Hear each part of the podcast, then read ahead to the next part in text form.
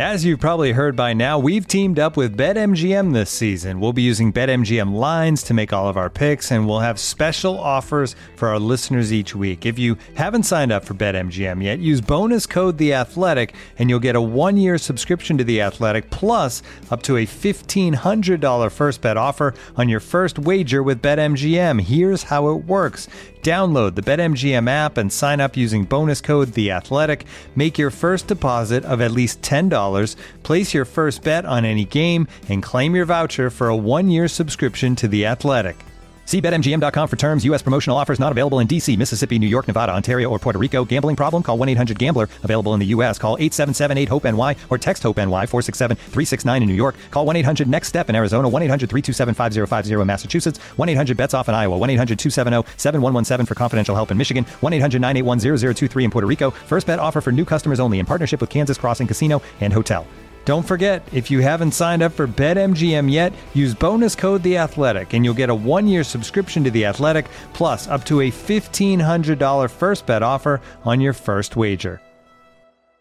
The Athletic.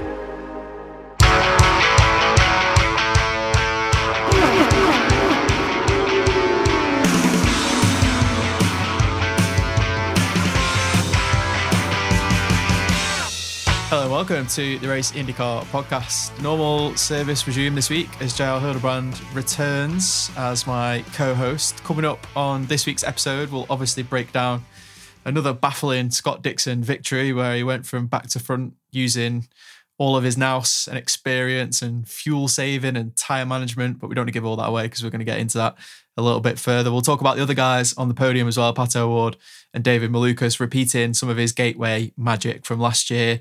We'll talk about Joseph Newgarden being out of the championship hunt. We'll talk about Marcus Ericsson's move from Ganassi to Andretti, which has been confirmed in the period between the last two podcasts. We'll also break down Portland, the race that's coming up this weekend. It's a quick turnaround. Three races in a row now to finish the championship. So there's plenty for us to talk about, whether it's uh, the weekend just gone or the weekend coming up. So before we do any of that, we have to ask J R. Anyone who follows us on social media will know that he's been driving some cars recently. So how was Laguna Seca for you? It looked like a lot of fun. Yeah, it was definitely fun uh, out there for the um, Rolex. What is it called now? The Rolex Monterey Reunion. You said kind of, you know, typically called the Monterey Historics for for a long time. It's an event that, you know, I've gone to as a as I guess a sort of a fan or a spectator because my dad's raced in it, you know, since I was a little kid. So it's kind of fun just to go out there. And, you know, I've, I always tell people that vintage racing, it was, was a big part of why I became a fan of motorsport when I was a kid, just because you get to see so much different stuff. Um, you know, so many different eras of different, different designs and sounds. And, um, you know, I think Goodwood, I think has definitely surpassed anything that we have in the U S, but um, but but the Historics is still one of those events that it's pretty pretty well curated, and you definitely get like a lot of the heavy hitting, like the real cars from um, some great eras of motorsport, whether it be Formula One or Trans Am or Can Am, whatever, you know, any anything especially that's kind of like sixties into the seventies uh, gets a pretty big pull there. So um, yeah, I jumped in jumped in a sixty-seven Camaro in the old Trans Am group, which was a lot of fun. Um, and then drove, they have sort of a modern or a more modern Trans Am group for all the tube frame cars from like the late eighties into the early nineties. And I showed up, it's this car that my dad just recently acquired. Um, and it was sort of like, okay, this thing should be, if it's sorted, like it should be pretty fast. And, and I'm, it's, it's in my wheelhouse of cars that like, I'm definitely going to drive the absolute hell out of, and it should be able to withstand that. Like anything that's, you know, you get into the eighties and they're all like real race cars. Anything before that is kind of like, even for a ten lap race, you got to look after it a little bit. And then Ron Fellows shows up to drive this tur- twin turbo or this, it's a single turbo, uh, like Mobile One Corvette that Dan Binks, who had basically was the crew chief for the Corvette Le Mans team, you know, at Pratt Miller for like twenty years, has his own engine program that's kicking ass and Silver Crown and all this kind of stuff. Uh, he's built this like eleven hundred horsepower turbo six. Um, so if it, it, it it's cool. So needless to say, I was not as good as Ron in that car, but uh, it's just fun. It's, it's a cool, it's kind of, it's fun to go to the racetrack and drive sometimes where the vibe is totally different and it's not hyper competitive and you're just there to, to go kind of have fun. And uh, I definitely try to take advantage of that as much as possible. So yeah, good times. And and got to scope out Laguna, basically. I mean, obviously some teams have gone and tested there, but I was getting some texts from folks that weren't at the text or weren't at the test, just asking about the repave and and all that kind of stuff. So yeah, it definitely, it feels feels very similar. Like doesn't, I, I drove I drove in this event, albeit not like apples to apples. I wasn't in any of the same cars, but I think the general consensus was that the track was definitely, you know, it's a second and a half or a couple of seconds quicker. You know, the, there is, I don't think noticeable probably for IndyCar guys, but there is, there is one place on the track, you know, e- even before the repave, Laguna was one of those places that much, uh, you know, very uh, unlike tracks historically when they, when they haven't been repaved in a long time, they sort of get ripply and bumpy. Laguna was still very smooth. And so interestingly, there's like a new fresh bump that was in a in a low downforce car, very upsetting over the top of the hill in turn one, like going down into turn two, which I thought was kind of weird. But but for anybody, you know, who's out there wondering about, I mean, I was very skeptical of kind of, they've added extra pavement at the exits in a few places. You know, for the most part, I think once you get in a high downforce car, these are not these are not going to be parts of the road that you're really even using that much anyway. So rather than skipping ahead to talk about Laguna, we can kind of put a put a pin in that for the next time around. But um, yeah, cool. Just to kind of get a little bit of a feel for the track in anticipation of the IndyCar guys getting back out there. It's good to know we don't have to boycott the season finale then. Yeah. And, and demand that we go back to nineteen seventy-six or something. Exactly. Ba- based on the, all of the runoff kind of being uh, installed, but that is good. I was kind of surprised. Um, I don't know if they could run it there, but um, that Brian Herter didn't run his ninety-eight race winning car there. Now he's had that as a gift from Colton earlier in the season. I thought maybe that'd be a good opportunity to r- run it out there. But in between the podcast, we had the the kind of news emerging that that Colton will run like a throwback um, shell style livery for for Andretti in the last race of the season at Laguna anyway. So I, I guess that's part of it. Yeah, well, I definitely think like we need to see Brian do some demo laps, if nothing else. Yeah, uh, like sure. Bring it out on the yeah. IndyCar weekend and go do a few laps. Like, yeah, man, there's it's plenty of time. It's it, like it runs and yeah, everything, yeah. So it should be. Um, yeah. Or let Colton, better yet, let Colton go do a few laps. And that would be badass, actually. Like throw, throw some reds on it and see what he can do. Awesome.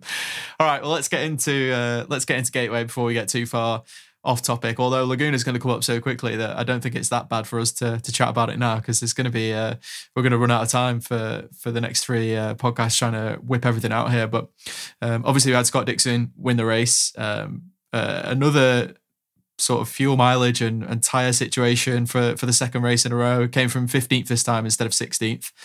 Um, but yeah, really kind of interesting race uh, from a strategy perspective. Uh, I guess at least initially the tyres were going off so quick that people weren't necessarily getting a full tank of fuel out of their, out of their stints, but Dixon was, because he stretched his first two stints and was kind of making it look like he was going to try and do a three stopper, right? Um, And then the caution that came out on lap one twenty-two kind of neutralized it and made it look like it was going to be a, a two stop for everyone to the end. But then Dixon stretched it again.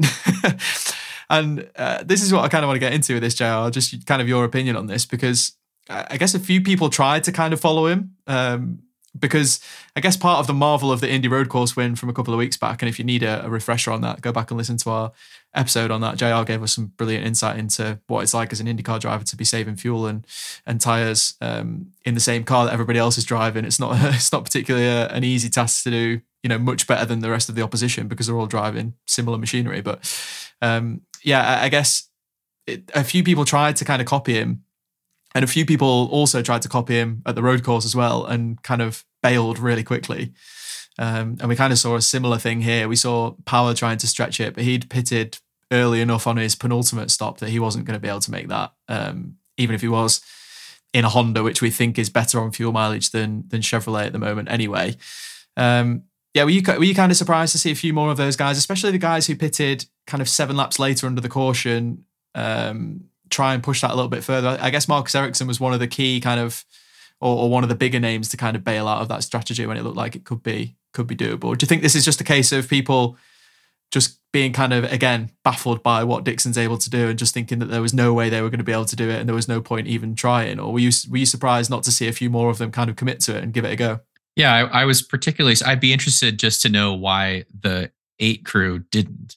Th- that was, to your point, that was the one that really stood out, that seemed like they were in a really good position to do it. And that, I guess, you had a little bit of a uh, sort of data set from the race up until that point. But even you had, they had the margin to go at least as long as Scott was going to go, which they didn't even do that in the, like after the caution, they didn't do that. It, it seemed like that would have been maybe kind of the obvious. And, uh, you know, we have the benefit of hindsight to know that Scott ended up basically just maintaining a lapse, you know, buffer on the field and, and didn't ever get screwed by it. There were some ways where let's say, let's say Newgarden hadn't crashed. So you have Joseph and Pato, like you have multiple cars that end up back on the lead lap. If you get a late race yellow, those cars on the lead lap cars, much fresher tires than Dixon, not having to save fuel at all. If they, if they get lap cars out of the way, Dixon's just a sitting duck. Like he's, you know, so, so there were some, there was some risk, I think, in making that strategy call, because you're just, you're really exposed to cars with better tires at the end of the race. Um, so I guess I would say that's, that could have been on some people's minds in terms of why they didn't do it. Marcus, Marcus was the one in particular, just seemed like there wasn't really much risk involved there. Like if he ended up on, if he's on, if he stays on Scott's strategy, he's going to leapfrog a bunch of guys. If he doesn't do that, then he's just finishing kind of wherever he's running. Like, so that, so that was a, that was one that, as it was happening, seemed a little strange that they bailed off of it as early as they did. Um, I guess I think that in a general sense, there's a couple of things that stood out to me. One is you just have you, it seems like the nine guys are getting this together, which is a good thing, right? Like we've seen a sort of tumultuous last two years or, you know, eighteen to twenty-four months with the nine crew. Last year, it was really pronounced. Uh, this year, a little less so, but you could tell through the first half of the season that Scott just did. Scott in particular was still being a little more vocal than normal, or than than we expect from him, about his sort of disappointment that they're just not quite firing on all cylinders at all times, that they're still leaving points and positions and lap time and whatever on the table in ways that, at least it seemed in his mind, like were sort of low-hanging fruit, or or they they should have been able to execute better as a group. And and I think, you know, we can we can you can lump him into that too. There were some times where he felt like he just didn't quite do it in a in a scenario that he had the expectation of himself that he should have been able to. So that's a part of this. It's just you see these guys really, and and with that, with a little bit more cohesion, and it's why Scott Dixon has won six championships, is there are some, th- you know, we talked about this last weekend, and this is a lot of the same thing basically here. You know, there were a lot of similarities to me in terms of just the way that this race was playing out, and the fact that you have Scott Dixon as the guy who is on, he's, he's the one that's committed to this alternate strategy, and he's the one making it work, which is that with with a greater degree of trust and cohesion among the people who are making all of those decisions, including the driver, including the race engineer, who we know is new for Scott this year. And maybe so that's just taken some time to kind of like get everything rolling, ex- get, get completely on the same page between the two of them and Michael and Chip and whoever else is a part of that decision-making tree on the timing stand, that they, I feel like,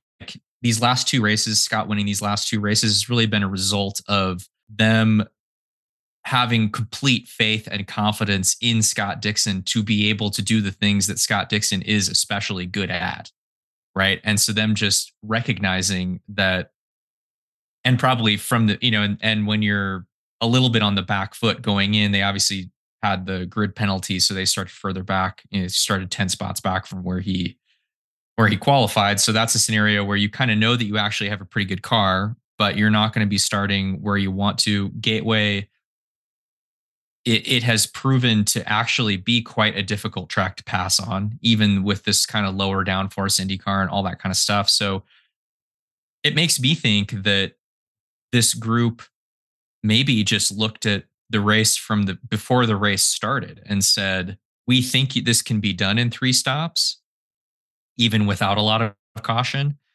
You got a lot of caution right at the beginning of the race. So there, that's probably factored into their playbook. Like, especially if we get some early cautions, we think we can do this on three stops. And communicating that to Scott, Scott understanding that that's kind of a part of their strategy, and he's got to keep the tires underneath the thing, which he, which we talked about last weekend. We know he's especially good at being able to do, um, not driving the hell out of the thing for the first five laps and burning tires up, like managing basically just to kind of play defense, let the strategy come to them.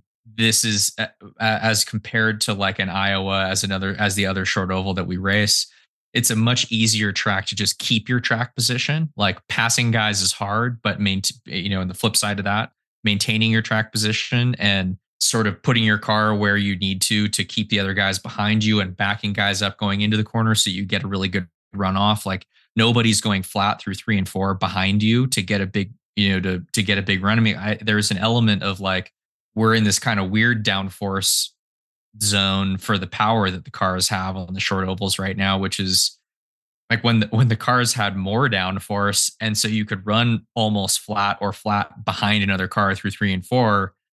You, it was almost like there was more passing when that was the case, because you'd at least just get this out of basically from the exit of two all the way through three and four onto the front straight. You get a big draft and a big toe up behind a guy and pull out and get him going into one and two. So I think all of these things, you, you could, any team or driver or group could have looked at all of those factors and said, we think given in the right circumstances, we could go through, we could start to lay this out to three stop it.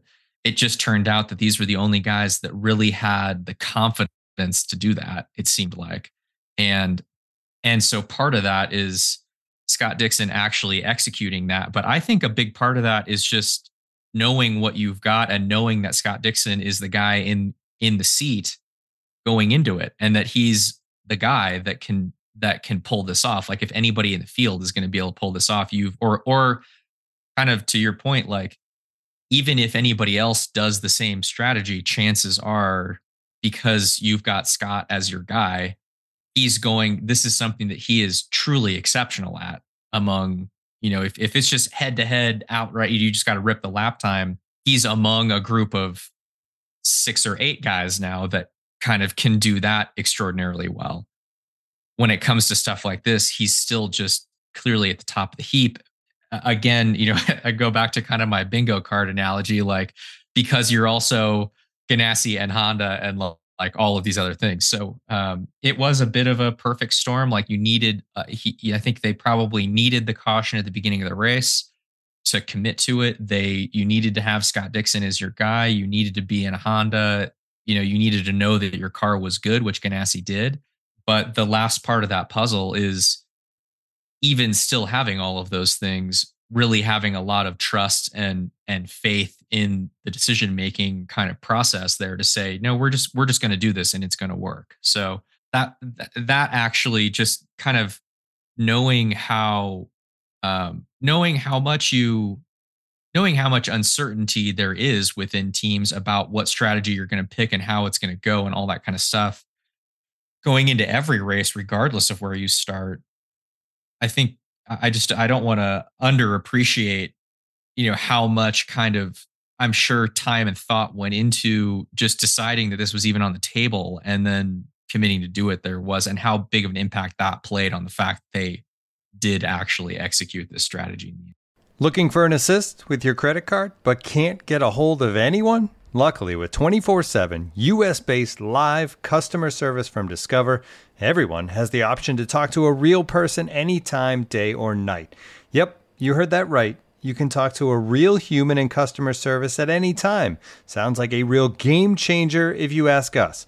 Make the right call and get the service you deserve with Discover. Limitations apply. See terms at discover.com slash credit card. Hi, producer Johnny here, interrupting the show momentarily to tell you about Roan, a clothes brand we think you'd like. I don't know about you, but finding clothes you like can be tough. Sizes can vary from brand to brand, and fabrics can be poor quality or uncomfortable. We all know a good outfit can impact your confidence and help you feel your best, and that's where Roan comes in. Their range of stylish, functional, business casual menswear helps you look good without having to think about it. It's versatile, high quality and durable, and works in a range of social and professional settings. Roan's commuter collection includes products for every occasion, including the world's most comfortable pants, dress shirts, quarter zips, polos and blazers. It also features, and get this, wrinkle release technology and Gold Fusion anti-odor technology for more wears between washes, so you'll be fresh and clean all day long. Roan were kind enough to send me a shirt and some pants from the commuter collection, and I can tell they're going to be part of my wardrobe for a long time to come. The commuter collection can get you through any workday and straight into whatever comes next. Head to roan.com forward slash race and use promo code race to save twenty percent off your entire order. That's twenty percent off your entire order when you head to r h o n e dot com forward slash race and use code race. It's time to find your corner office comfort.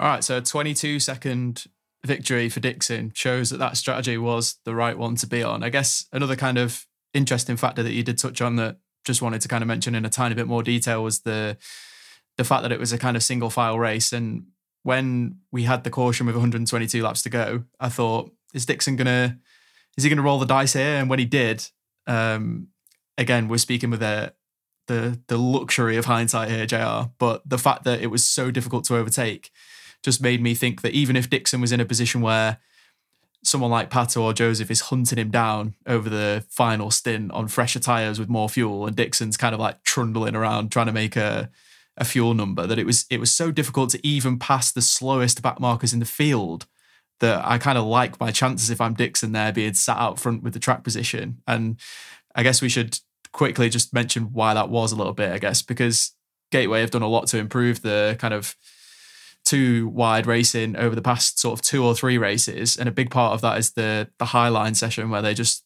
get people to to run up high. But because of the the weather on Saturday, we had so little running either by Indy Lights or IndyCar. Um, obviously, the the qualifying session didn't take place until until race day, but just much less rubber going down. Um, and when it did go down in the race, it was kind of the the race kind of started single file, and then the marbles are kind of in that little kind of second lane. We didn't have really have anyone kind of venturing up to the high line early on. So it can, it was kind of the worst case scenario for the, the weather, the way it fell on Saturday to to ruin all of that track time, and it really cost the the race that that kind of second second lane there. Yeah, I think that, and and I think there's also, you know, Gateway, we I think a lot of people look at Iowa and Gateway and think they're similar enough. So you sort of anticipate the racing should be relatively similar, but they're just not. I mean, Gateway, the, the biggest factor in why the racing at Iowa is as good as it is, there's there and the tracks are different in a lot of ways, actually, like when you get kind of into the gritty detail of it. But in terms of the sort of macro factors, the biggest one is the fact that Gateway does have, or that um, Iowa does have progressive banking. So as you, from the bottom lane to the second lane, the second lane is a little bit more banked than the bottom lane is. And so And I, it's like, it makes me wish that every oval track we went to was like that, because it just, you know, like Homestead used to be like that, which sort of uh, offered up a benefit, like a gain, whether it be, whether it necessarily be right away, you're always running more distance to run a second lane up. But as, if you ever get into a situation where you're not flat out through the corner, then going up at which at, at, at all of these short ovals, the guys aren't flat anymore because of the downforce reduction from, you know, the the Arrow kit cars to the Universal kit that we're on now, that going up into that second lane at a bare minimum saves you some tire life, like without question. And so because you're just having, it's just less, less, less kind of max steering input through the middle of the corner, less energy being put through. If the car is understeering your right front, if the car is oversteering your right rear. So everything just settles down a little bit when you get up into that second lane. And at a point, it starts becoming faster. And so I think in the absence of that, it's almost like you really need, you know, we talk about downforce levels and all this kind of stuff. I mentioned earlier that the racing in this case may be slightly better if you had even more, because you'd be able to like rip through three and four, just because I, I mentioned that just because we've seen it and it'd be, and it's on offer. Like the cars have that available. The other, the, the alternative, if you really want good racing in a place like this, is that it actually needs to be less, so that you're sort of just like moving up into that second groove as a part of your normal racing. Like you almost probably start diamonding one and two a little bit, or or entering much higher to be able to roll just a slightly larger radius around the corner. You get into the reasons that you run a second lane at, you know, or that you used to run the second lane at, like Texas or Fontana maybe is a good example of a place that, you know, not progressively banked, but you just end up going up the hill because you need you need to steer a little less in the middle of the corner, and that that ends up, you know, being of benefit. And so I think in the absence of those things being the case, this is just kind of Gateway as we're going to see it for the, you know, like I personally think even running, even doing a lot of highline running in practice, it's just, it's just kind of a one lane track. Like the, the bottom lane is always going to be faster. And, and as soon as you get into a long green flag run, You you just need you need need more disparity in the speed of cars. You need more disparity in terms of the straight line speed to the mid corner speed. Like some of these things just need to fundamentally change to be able to address this at a track that doesn't that isn't progressively banked. Because if it's not progressively banked, then there's basically no there's almost there's there's going to be almost no benefit to going out to a second lane just to run there, because you're not getting the corners are tight enough that you're still in like a big arrow wake from the car in front of you, even if you're, you know, on this, on the super speedways and stuff. Just moving up half a lane or moving down half a lane makes a pretty big difference in terms of how much kind of clean air you feel like you get, because the radius that all the cars, and so the radius of the wake of the car in front of you is much less, much more straight basically. Whereas, you know, when you're turning, you're just getting that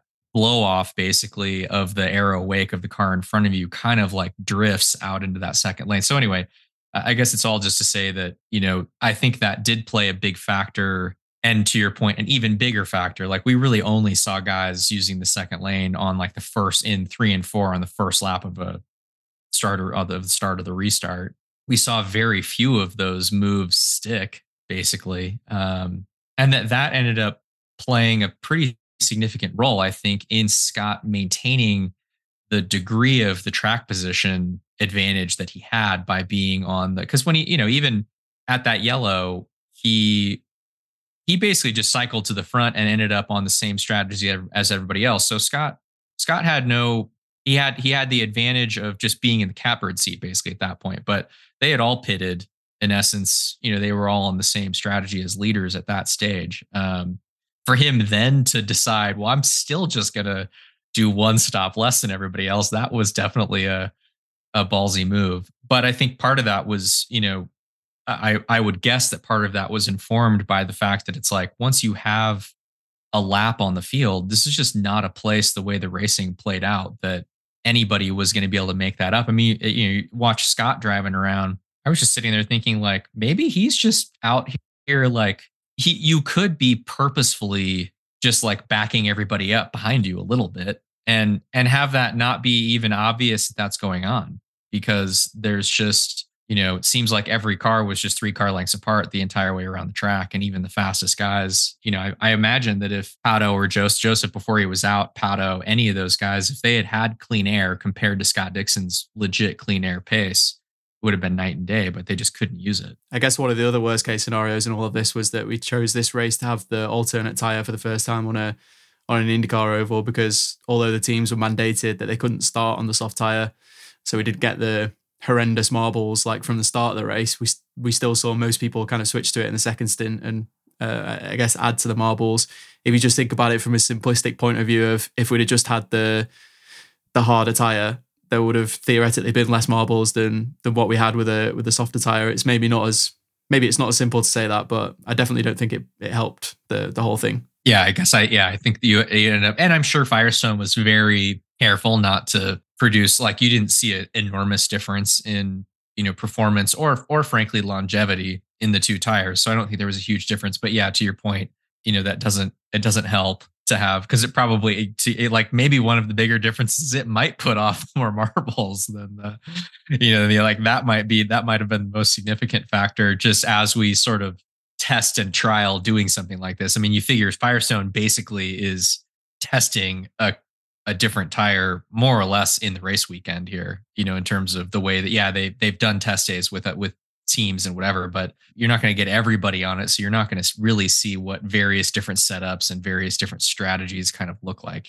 here. So the longevity issue as well that you mentioned, I think that's, it's important we kind of break that down a, a tiny bit, because Dixon did sixty laps on the, on the softer tire. Uh, no one else did more than forty-five from the lead group. So he had fifty laps on everyone else there, which I saw a few people kind of being like, oh, you know, Dixon, Uh, amazing. He's, you know, so much better at tyre saving than than everybody else. And there probably is an element to that. But also, I don't think any of those drivers had to try and push it to sixty laps. I agree with you. And that I, when we talked earlier, just at the at the kind of intro to this general topic about Gateway, you know, one of the things that was definitely just cro- had come across my mind was just the idea that it, it did surprise me how quickly it seemed like guys were bailing off of, were bailing for tyres at the beginning of the race. And and the only reason I say that is just because it just struck me that it was, and we didn't get a lot of onboards. And so there was, it was hard to tell, like, okay, when Colton's diving for tires, when, you know, then, then that kind of kicks off this rush of cars coming in, which maybe at that point, maybe half or more of the cars that bailed out for, t- you know, to come in and pit basically what seemed like early before they needed to, to come in for fuel. Maybe that's just because they have pre-committed to a four-stop strategy, and so they don't need to make the fuel last, and so they're just covering. They're just covering the other guys. Like maybe that's that seemed like for a bunch of those guys, that's probably what was going on there. Was basically just they're gonna if they're all gonna end up on a four-stop, then they're just losing track position by staying out longer. You know, just for how early that happened, there was also a part of it to me that seemed that it seemed like there was at least some of those teams and drivers that were pitting like urgently because they felt like they had to.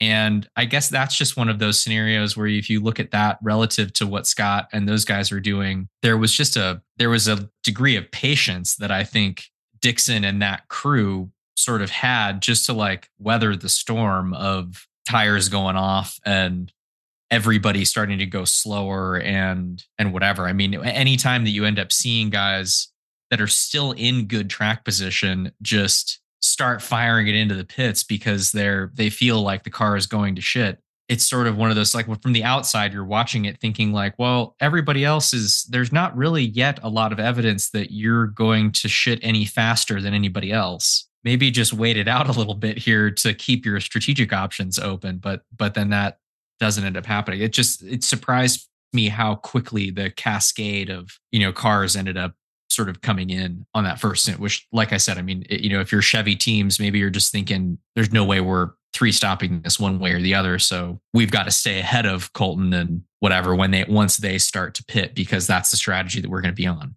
But anyway, I just thought that was that was a, a pretty there was a pretty stark difference in the urgency of of pitting, especially in that first in that first sequence, I thought. All right, so on the penultimate stop, Pato had got ahead of Joseph, um, who had led pretty much the first one hundred laps of the race, I guess. Um, I was kind of interested in Pato more from a zoomed out perspective than in this race, but he did well to get ahead of Joseph. And then Joseph had just undercut it before Joseph had, had crashed out. And that kind of put Pato in a, a really strong position there to be the, the lead guy on that strategy, even if it wasn't going to win him the race. But how many... Um, How many second places is that for Pato now? It's uh, a fair few on the season. We know he's been very public about he feels like he should have had that win by now and that a few kind of situations have have gotten away from him. But yeah, that's four second places on the season. So I guess, how do you kind of look at Pato's season at this point? Because uh, we, uh, across the course of the season, we've talked a lot about how, well, especially I have, about how I feel like he... you know, has thrown away at least two, you know, strong results and then had another crash at, at Detroit where he was probably out of scoring any decent points at that point, but still, you know, still crashed out um, when, when there could have been some, maybe a few more points on the table, um, negligible loss there, but it was that kind of mid-season run that really cost him dearly. But I guess, how how do you look at Pato? Do you look at him as a a lost title contender, or is he someone more who has kind of impressed you to the point where he's kind of outperforming the the car he's in? Because uh, I guess we've seen McLaren improve so much since they came into the series in in twenty twenty, and a lot of that has just been making its car easier to drive for for all three drivers. But yet again, it doesn't matter who's alongside him, whether it's Alexander Rossi, Oliver Askew, or Felix Rosenqvist. Pato's, you know, he's light years ahead, really, isn't he, when when we actually break this down, especially when we talk about some of those things that you spoke about in our mid-season driver rankings about Pato just being able to access that kind of Palou level of performance. And for me this year, it definitely feels like only only Joseph, um, Alex Palou and Pato O'Ward have been able to access this kind of like peak performance that we've seen um, uh, across the year. Obviously, none of them have done it quite as well as Alex Palou, and Dixon over the last two races has been very impressive, but in, in a slightly different way, I, I'd argue. So Um, yeah, that's the question, I guess. Do you, do you think he's a lost title contender, or is he, is it, should he not even be there in the first place, and he's kind of excelling above where um, that car should be? Yeah, I guess I think that if he was genuinely a title contender right now, just points wise, we would just be absolutely falling over ourselves talking about how incredible a job he's been doing. So it's easy to look at, it's easy to kind of look at, you know, the whole Long Beach debacle and crashing at Indy and the situation at Detroit as, you know, there, he's had some undeniable low points this year, and, and you can kind of, you could kind of, you can knock him for some decision-making in those, in each of those situations, maybe slightly differently kind of for each one or whatever. Like, it's not all exactly the same thing that kind of results in those, in those outcomes. It's being on like the wrong side of the, just being a little out of whack or or out of alignment in terms of probably like what exactly the right way to play those situations is. And, and each time kind of for different reasons, you can tell that he's, it's almost like there's still a little bit of experimenting going on inside Pato in terms of how to, how to kind of react emotionally, you know, whatever in, in each of those scenarios. So we, we can see some growth or, or whatever. There's still some uh, improvement kind of to be done on his part. And you can see that he's kind of screwing around with how he addresses and treats those different situations to find the right solution to, to inevitably just get the result that he's after, um, which is race wins or, or whatever, you know, extracting the most out of the car that he can get on a race weekend or in a, in a particular race. Um, I just, I sort of watch like this race. There's a lot of examples to your, the, the, the other side of this is that there, there are just, there's too many examples now over the course of the year where he's just managed to corner by corner, lap by lap, get the most out of this car in a way that it's, I, I just sit there and kind of watch and go like, I just don't know that I really think that you stick anybody else in that thing and they're going to get any more out of it. And that part of that is, is an ability to keep it underneath them when, and, and in those situations where for sure nobody else or very few other drivers are going to be able to do the same thing and just keep going at it. Like Iowa stands out, same as this race does, which is like, I bet if you just watched his onboard for the entire race, he's on average more, he's closer or, or has more frequent moments over the edge than any other driver through the race, but it's just become his, it's, it's a little Montoya-esque, like it's just his natural operating zone. Like we talk about Will Power being so incredible at kind of just like, you know, throwing everything out and going and executing at this extremely high level, right on the limit in qualifying. It's almost like Pato's kind of got that ability, but through the duration of a race. And, and at that point it is, it's actually more, it's not just throwing caution to the wind. It's, it's, it's very consciously knowing that you're right at that limit and having not only the ability, but the confidence to just stay there and, and work, work with it basically. So I'm, I'm still, as, as much as there are some things that you kind of don't a hundred percent love about the way that Pato kind of reacts and whatever, like there is just no denying the skill and the talent and, and, and he, he, to be able to do the things that he's doing, to be able to finish second in this race, you, you had, you had, it's not just one thing. Like you have to be able to put together a very well-rounded, you know, set of things that you do extraordinarily well over the course of the weekend, over the duration of the race. uh, to be able to end up being the lead car on that strategy, doing the things that he's doing, not not making mistakes that are big enough that you're, you know, it's taking you out of contention. Um, you know, all those kinds of things. You know, we should we should shout out David Malukas for doing a lot of the same things extremely well. But I, you know, Pato, we've just seen this so frequently this year that it just, it seems like if you, you know, again, we, we, uh, we talk about it in, in the context of this, of the rankings, whenever we do them, whether it be mid-season or at the end of the season, I, I think it's hard to always quantify what the impact, like where the teams are at relative to each other. But if we, I've, I've started to feel, you know, we, we talked about this in the mid-season pod, and it was part of my feeling about Pato, you know, factored into, I think, both of our thoughts about Christian Lundgaard, you know, and that was prior to his win at win at Toronto, that if you, I feel like even though the IndyCar series, everybody's got the same stuff to work with, all of this kind of thing, like we probably still don't quite factor in the differences, the average differences between the performance levels of the team enough. And in this particular case, if we just look at Arrow McLaren, the best thing that we have to go off of is the fact that Rosenqvist and Rossi are there every weekend as his teammates. It just still seems like Pato's kind of able to do these things that you just don't see from either of those other guys. And and you definitely are not seeing, it's like Rosenqvist kind of has the ability to do a lot of the same things that Pato does, but not as consistently through a race. And so you see more of these highs and lows kind of not really averaging out. Um, Rossi's almost kind of the other way, that you see him being able to work his way, ending up at the front of a group of cars, kind of like he's got the consistency factor, but maybe just isn't quite at that risk threshold that Pato stays at for the entire race. So, uh, you know, I think we both, I certainly rate both of those guys very highly. And, and so to, to just, it, it's just becoming harder and harder to ignore, basically, that Pato is still managing to get that little bit extra out and do these things, you know, almost every weekend, that he doesn't have A, a slip up or or something kind of going going wrong, whether that's on him or the team or or it's just happenstance or whatever. So I definitely I think that if and we and we know that Arrow McLaren, you know, they've made big gains over a kind of three year stretch here, but they have added a car full time, and there there are some reasons to think that maybe they're not quite at their full potential, or or not even quite at where we, you know, they've leveled out briefly here in terms of their ascent, where some other teams maybe have still gotten, are still getting better. So I think it's just one of those years that, okay, we kind of thought Arrow McLaren and Pato were on this trajectory to end up as like a, almost like a title favorite. I think it's very possible that he's just not quite in that position yet, and it and that has nothing to do with him. Yeah, totally agree. There's no need to throw hands on on that one.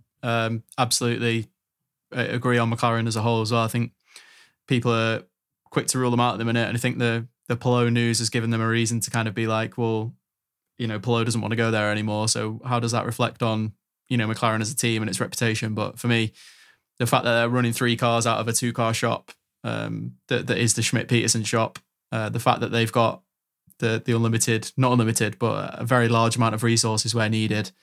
And that when Gavin Ward came in, he said he reckoned that the team could be as much as like ten years behind in terms of just the general logistical way that you go racing, like some of the, even some of like the trackside equipment that you need and stuff to be in like a Penske Ganassi situation um, w- was lacking. So I, I definitely don't see any problem there in terms of um, uh, in terms of their future potential. Uh, you also shouted out David Malukas, which um, I'm glad you did. He delivered a very, just a very sensible race. There wasn't many like moments um, like there was last year necessarily where he was like flying past people or anything like that necessarily, but just a very sensible race at, at a time when you could have a young driver get really excited in that situation where he knows he's got a good car underneath him, um, and, and being on an oval, you can take some big risks and there can be some big rewards, but some some big uh, some big downsides as well. So I thought a really sensible performance and and the total opposite basically of what we saw from him last year. You know, he took that that level of performance that the car had last year and wrung the neck out of the car. And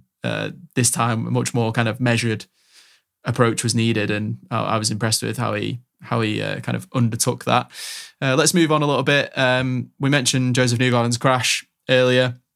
I don't want to get too deep into this, J R, because it's a really complicated topic and there's a lot of elements to it. But I'm just kind of interested in the the if, if we kind of see Joseph's season from a, a whole now, it's it looks quite similar to last year in the sense of lots of wins, lots of bad luck and misfortune, and probably some missed opportunities, both on the team side and and on Joseph's side as well. Um, like as a driver, how do you? Joseph's going to come to the end of this year now, and he's going to know he doesn't need us to tell him all of this stuff. Like he knows that the team as a whole needs to be more consistent in, if it's going to win a championship, right? Like he knows he can win five races in a season, and it feels like that's not even a big thing for him at the moment. Like he can just rip those off, and that's just the level that his peak performance, you know, is capable of reaching. But it's those, it's those days where he needs to put the fa- the fifths and sixths in when when he's finishing much further down, as we all know. Like Joseph knows all of this stuff. I'm not, you know, I'm definitely not speaking to him on on this case. But when you look at even Marcus Ericsson, but looking at Dixon especially, like if you take his Long Beach race out of the equation, his worst finish this season is seventh. Like that's a spectacular level of consistency. And we've seen similar things from Alex Palou. His worst, worst finish is eighth. Uh, Marcus's, he's had a few tenths, but I think his mid-Ohio crash on the first lap was his main like mulligan out of all of that. But basically what I'm getting at is these drivers are the same. We talk about these same people at the end of every year as being the people who are a- able to do that and, and create that level of consistency. And as I said, there's a lot of, there's a lot of things that eat into that, right? But as a driver, when you come to the end of the year, you know that's the case. You can see all of these other people doing that, and you and you haven't been able to do it for multiple years.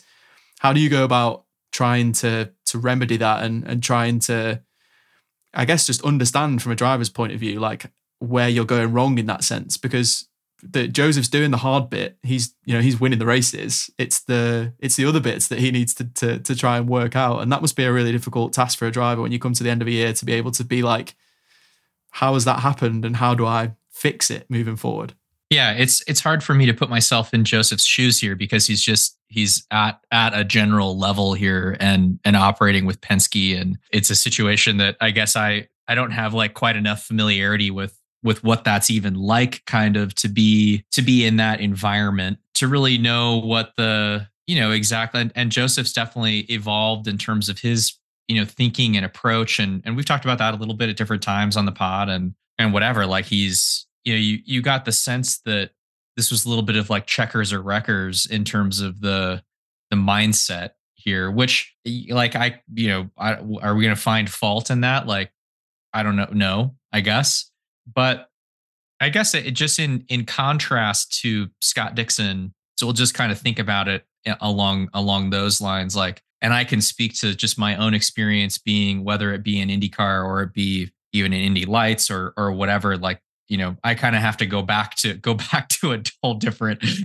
period of my career to say like, okay, I really knew I was in a good car with a team that was capable of that, you know, those things. Not to say that I, you know, maybe haven't been since, but but driving for one car teams and, you know, not being not being in scenarios where you're racing for Andretti, Ganassi, Penske, like these teams that you really do that you that you really really truly from top to bottom have the expectation that you are there to compete for wins every weekend and win championships. You know, even at Ed Carpenter Racing, it's kind of like, okay, we know there's a few places that we're going to show up at during the year that we should have the expectation that we're, you know, going in, going into that level. So, but even in it at those places, I feel like even just kind of my experience that I've had going to those places with E C R, you know, showing up at Iowa where, you know, Joseph had just won the year before or whatever, that you can kind of have two different mindsets. And I feel like this is a little bit of what I see from like Dixon and, and it seems like Palou. And and there just seems like there's a bit of a difference in the way that Joseph and the two crew approach, you know, weekend to weekend. And especially as you kind of get into these, you know, you're trying to claw back a lot of a lot of time is or a lot of, uh, you know, a lot of points or or whatever is like I I feel like Scott basically just he does not think about he's is not thinking that like to him. I, I feel like if you ask Scott about the next race or where he's at in the points or what he's going to do next year or what he's having for dinner or whatever, he's just like, it's just going to be whatever it's going to be. And so then he goes and gets in the car and he just goes and drives the car, and kind of like his, his general demeanor and the way that he approaches practice, qualifying, a race weekend, the way he gets through the weight race weekend, like there's, it doesn't like, there's not a lot of emotion connected to the whole thing. Like he's just sort of getting in, he's going and doing the thing that he's there to do. And it's, it seems, and, and this is, this is kind of like oversimplifying probably what a, what elite drivers experience and go through, but it's like, he's, you get the feeling that he just kind of knows that he's going to get in the car and he's going to get everything there is to get out of it. And, you know, he's going to, the team's got to do their job and he's got to do his job. And he has a degree of just like faith that if that, that that's going to happen. And that if it happens, it happens. If it doesn't happen, it doesn't happen. And so we'll either be celebrating at the end of the day because everybody did that and I did that and the team did that, whatever, or or we're not, and we'll kind of like do a post-mortem on it and either and be like frustrated or or whatever by it when it happens. But it seems very step by step and and kind of taking things as they come. Um, you know, we we've talked about I've I've definitely talked about Palou kind of in that same context. Alex has a little bit more of just like a baseline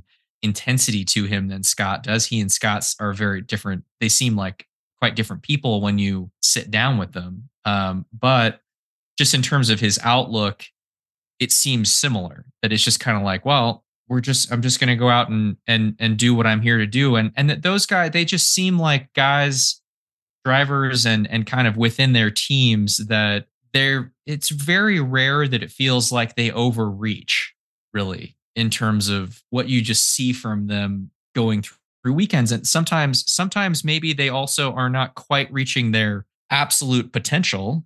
Like that, maybe you you could make a case for that. But when I guess, so circling back to Joseph here, it just seems like there's been, you know, we've gone through a few years here where there's just been a degree of undue or unnecessary pressure that's that exists, whether whether it's him or it's the team or it's Roger or it's I, I don't it's it's hard to it's really difficult to kind of look, peer in from the outside and, you know, figure out like where is this where is that originating, um, and it's in more often than not in these kinds of situations it's coming from more than one place. It's not just one person that's kind of creating this sense of like, okay, we got to go out and like kick ass this weekend. You know, like it's, there's like this built up energy, even going into the weekend, that something has to occur and you have to just like force that out of, you have to force that result out of it. And so I guess I feel like to me, it's hard to,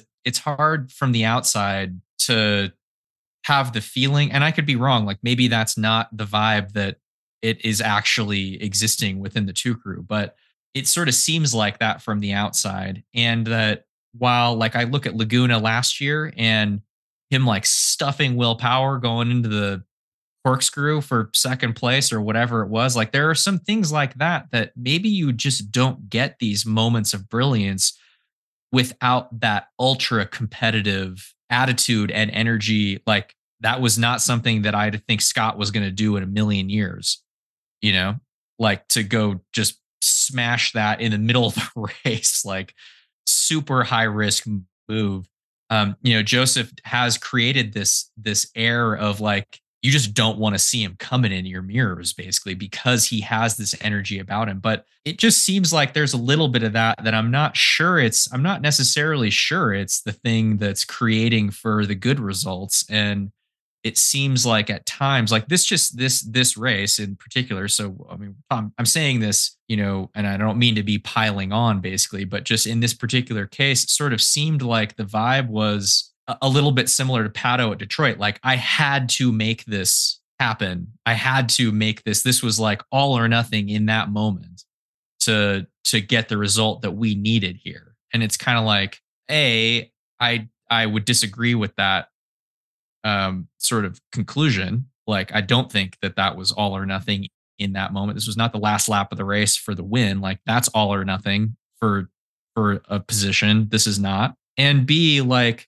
I just don't know that that made, it didn't like make sense to me as a, as a rationale for the, the just general like approach to the race at that point in the race anyway. Like the race is just going to be whatever it's going to be. There might, there might, there's going to, there's a limit to practically speaking to how how many cars you can pass, like how good your car is relative to the car in front of you. And there's an element of like, you, you can't just, you can't will more performance out of the car at a point. And so I guess that just kind of struck me that to, to your initial point, like maybe we're just trying, there, there are situations where it seems like they're tr- trying too hard to get get a result that isn't there, and they're ending up kind of on the back foot and missing out on just the best that was available in some of those situations. So I, you know, I, again, like it's, it's tough when in Joseph's case in particular, it's really hard to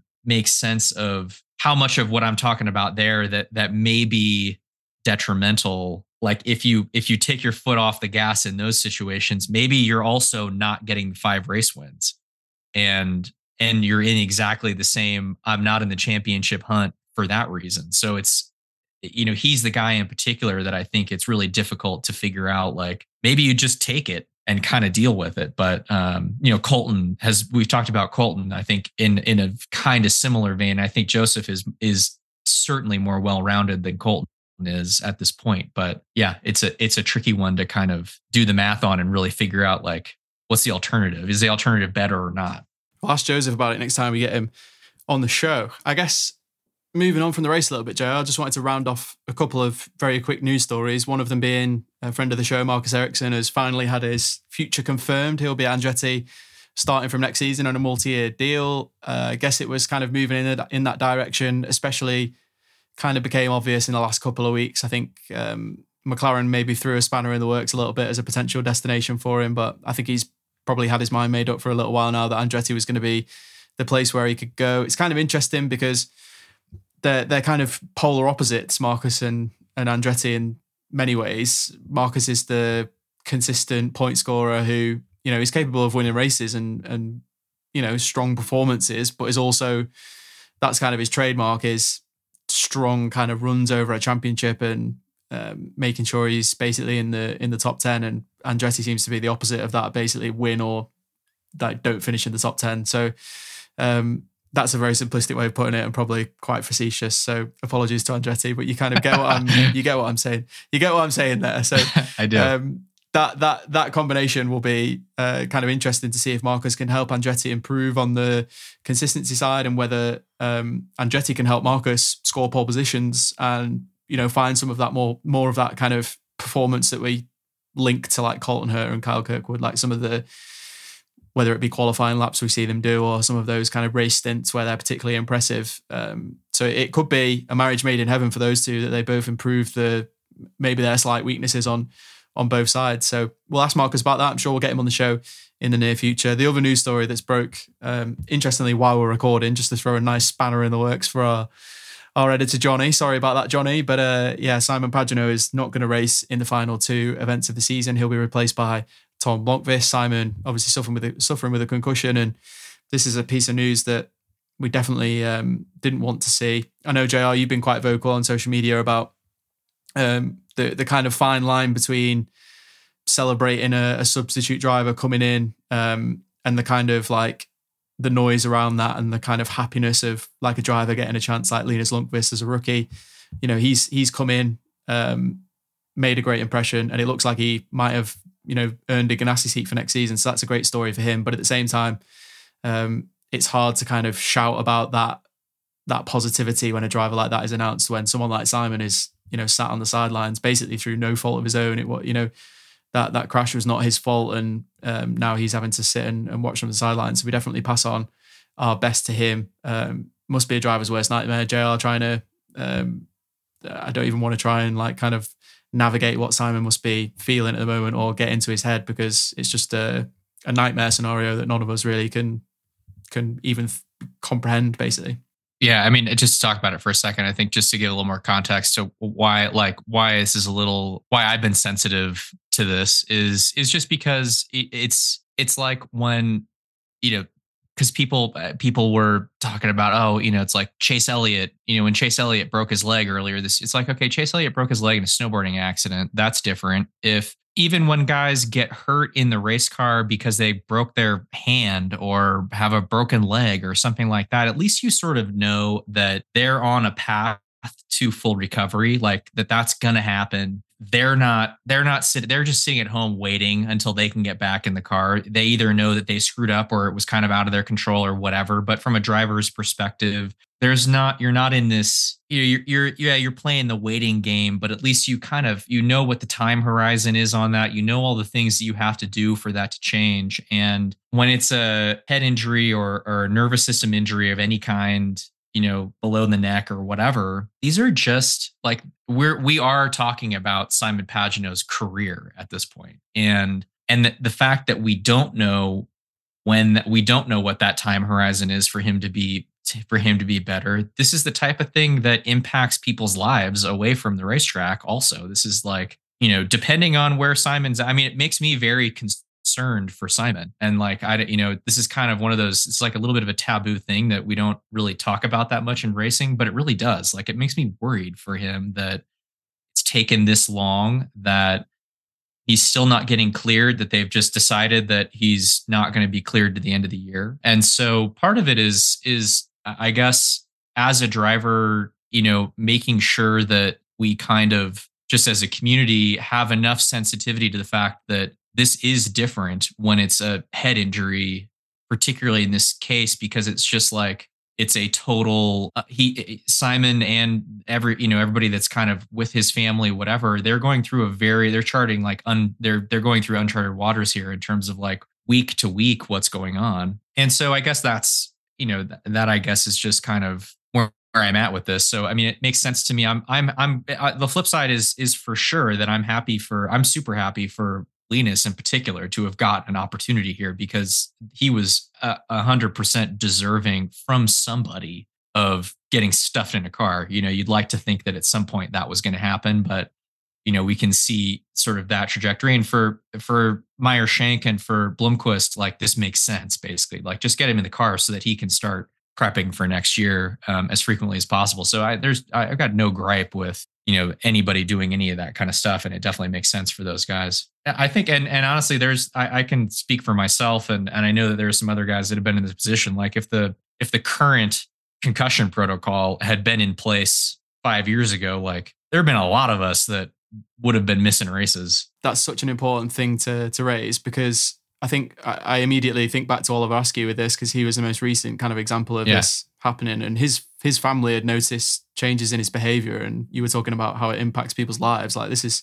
much bigger than racing. And the I think the risk that we have with all of this is, how is this managed to a point that if a driver does feel these symptoms, how is it managed to a point where they're not discouraged from making those symptoms known and getting the help that they need? Because we know, you know, I, I'm not talking about this in a specific sense that I know that there's a driver who's had a concussion and he's driven with it before, but uh, over the course of the past like fifty or sixty years, um, even like maybe even ten, twenty years ago, and just when concussion wasn't as well known about, or the research hadn't been done to the, to the extent that it has now, we maybe didn't understand it in the same in the same way that we do. People must have raced with concussions and, and in periods where they should have been getting help and they should have been should have been sidelined because of it. And I think it's it's such a difficult scenario, because the what can happen is, I mean, in the sense of Oliver Askew, McLaren said that they'd already made the decision to move on to a, a different driver for the following year. But you, when you've got drivers in contract years, and I'm not spe-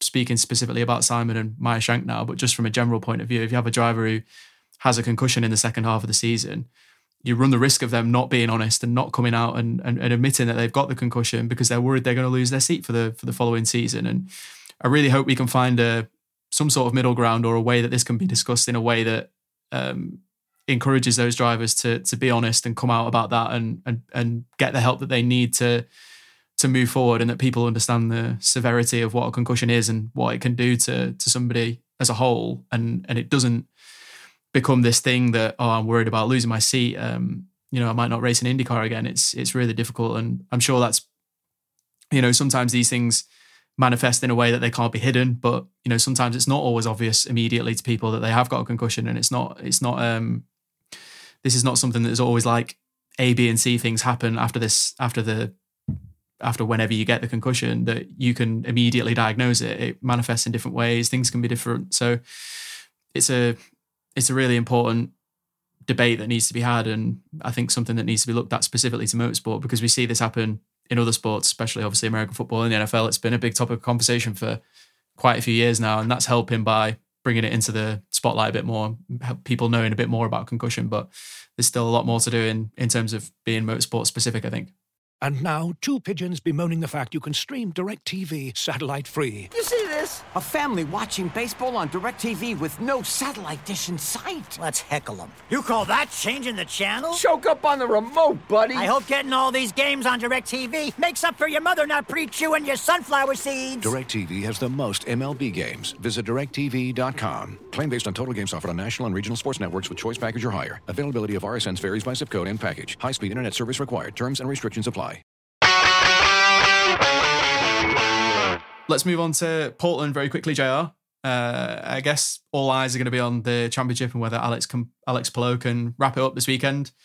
Um, Dixon needs to outscore Palou by at least twenty-one points, I think, to have a, to, to keep the the hunt alive going into Laguna Seca. I think I think Scott's still of the opinion that this one's kind of over. Um, I did ask him about it in the kind of uh, in the post race, and he didn't say it was over. Like he's he's maintained that, hasn't he, throughout. Um, He's been very kind of anything can happen about this whole uh, thing in the in the run-in, and that has kind of, I guess when he says anything can happen, him winning two races in a row from sixteenth and fifteenth on the grid is kind of like anything can happen, right? That's good evidence um, that anything can happen. Yeah, yeah, yeah. But but a seventy-four point deficit over two races against the guy who's won at both of these venues in the last two years really seems like something that's going to be difficult to do. But like I said, um, I asked him about it, and he was hopeful about it. Um, I guess, where do we go with this? I mean, Portland's one of those races where, again, anything can happen. Uh, we've seen that in the past uh, few years, especially with with Palou's win a couple back, um, with that kind of wild strategy where everyone kind of went off at turn one and then pitted and then managed to shave a, a pit stop off there and and get to the end. And uh, I guess that was kind of like a karma situation where Palou had been pushed off the track and still got the win in the end because of how the, the strategy played out. Um, is there anything that you'll be looking for going into Portland? I remember last year it was kind of like a whole um, Ganassi and Penske had tested at Portland and Laguna Seca, and we didn't really know how those kind of two final races were going to play out, but that's not the case this year, and we'll have a, a pre-race test at Laguna uh, just before the, the race weekend. So uh, I guess I don't know if there's anything new that you're looking for this year or anything specific, but um, I guess what we do know is that that race, is, that race can throw up something unusual, and there could be a scenario where Dixon keeps us alive um, heading into Laguna Seca, I think. Yeah, I think it's possible for sure. I mean, these these both play these are both places. If you just asked me at the beginning of the year, where do I expect Alex Palou to be the best? Like, where are places where I think he's going to win, or where he's got the best chance of winning races? These these two would be in my top five. So that kind of doesn't bode well for Scott, I don't think. But uh, you know, part of that is like the Ganassi cars have been really good at both of these places. Scott, you feel like, is on a little bit of a roll here, just in terms of maybe feeling like he's, you know, he and that team are are getting the getting more out of their weekends than they were at the beginning of the year, or or than they did last year, or whatever. So um, I definitely wouldn't discount Scott's ability to go jamming on the pole at one of these places, and and at least yeah, at least give himself the chance to take advantage if something doesn't. I, I mean, I think it's more it's more likely that, like, even if Scott's on pole, that Alex is also in the top six, and if you're the If you're the ten crew, you just shadow the nine crew through the race. And I sort of think that's probably what's going to happen personally. But, you know, there's there's definitely there's a chance that at least Scott can, you know, that's not that many spots. If Scott's if Scott's a podium contender, then that means that he's just got to be kind of three to five, you know, depending on where he's at on the podium, three to five spots ahead of Palou, which could happen just basically for any variety of reasons. So I don't think it's I, I guess I I'm I'm not sure I'm thinking the odds are that this goes down to Laguna, you know, just from a straight up points perspective. But there's definitely, you know, Scott has done a pretty incredible job over these last two weekends to keep it within sight to make that a possibility. I, I also think there are some other guys, you know, McLaughlin could be a spoiler and just be taking points away from both of these guys, you know, so that's, that's actually, I think, probably a bigger concern for Dixon is, like, the more guys that are just ahead of both of them, the worse that is for Scott. And so, you know, it's it's important for that reason more than anything, basically, that, you know, Scott is is really on his absolute best form to be able to qualify up front, establish, and basically be able to run whatever the best strategy is in, in contention for like a race win. If he can do that, then that's his best chance of ending up ahead of Alex. You know, more likely than not, if Scott's dependent on them being on opposite strategies and that playing out, that's, you're just, you're never, that's a, that's always a low odds scenario. So I guess I think that that type of a performance is probably less likely, but yeah, you still expect him to be quite good there. I mean, he's definitely got a handle on the place. So awesome. Uh, I'm looking forward to being on a time zone that's earlier than you, J R. That'll be a bit of a change when I head out to, to Portland, instead of recording, uh, I guess, seven hours apart with me in the U K and you back in Boulder. We should uh, we should wrap up after after Gateway. Make sure you head to the dash race dot com, where you can also read about uh, another topic that we've not spoken about on this episode, which I'm quite glad about because I'm, I'm already getting quite tired of it. It's the uh, Alex Palou lawsuit, the lowdown. Um You can go to the race and read about Alex. Uh, he spoke to the media on Friday for the first time since all of this came about, so you can hear what he had to say about McLaren suing him. Uh, and you can also read uh, Zach Brown also spoke to the media for the first time generally since uh, the whole thing kicked off. Um, so you can read what he had to say about it as well. Wanted to mention Christian Rasmussen as well. He won his fourth race of the season in Indy Next. He's got a, a strong lead heading into the final three races. There's a double header at Laguna Seca for Indy Next, so that'll be fascinating to see if Hunter McElroy or Jacob Abel can push him a little bit further. I think that one at the moment looks pretty wrapped up with three three wins in four races for for Christian, but um, I know Hunter uh, has got the potential to will himself to the lead of that championship, such as his determination.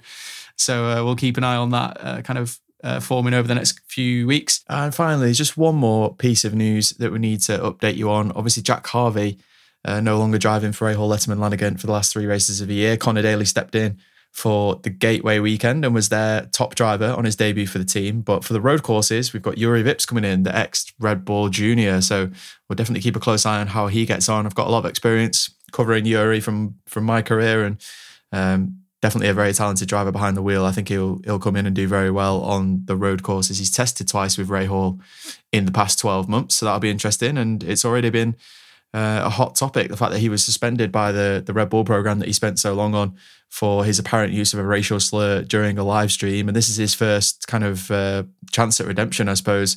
Uh, some people are calling it for him to to get a seat, to come back, and yeah, to try and establish himself in IndyCar with a bit of a second chance given by Rahal Letterman Lanigan. So we'll keep a close eye on Juri over the course of the next two races. Something tells me we'll be talking about him a lot more on coming up pods. Um, I have some corrections to make from last week's episode. Uh, both of them from the same person who will remain nameless for this podcast, because he's one of my favourite people in the IndyCar paddock. And I don't want to throw him under the bus or have him um, have our hordes of listeners um, marching on his house with Um, torches or anything like that. Um, so apparently I'm not allowed to say Saint Louis, even though the the city of Saint Louis was founded by French settlers. So apparently I'm the one in, I'm the one in the wrong here by pronouncing this Saint Louis, but it's Saint Louis, everyone. So sorry about that for, from the English dude. And um, I'd also mentioned um, the, the IndyCar hybrid test, and apparently I'd said that was at the Indy road course, which it wasn't. Obviously that was the one that was at the start of the year. It was the the Sebring test that happened a couple of weeks ago. So I hope that satisfies our anonymous uh, listener for for this week's episode. uh, I look forward to the email drop with all of the mistakes I made on this episode uh, coming up uh, next week. Just a quick ad: if anybody has more corrections in the future, please do it as a voice note so we can play them on the podcast. Uh, I, I, if you do that, I will distort the voice so that your identity is kept secret. I was just gonna say, yeah, we need one of those. Like, yeah, yeah, exactly. I will Perfect. do that because, um, yeah, I, I like those. I, I like to learn. I like to be. I, I like to be put in my place every now and again. You know, I think I need it. So thanks, thanks for that. That's all for this week's episode of the Race IndyCar podcast. You'll catch us next week after the Portland race. So we'll speak to you then.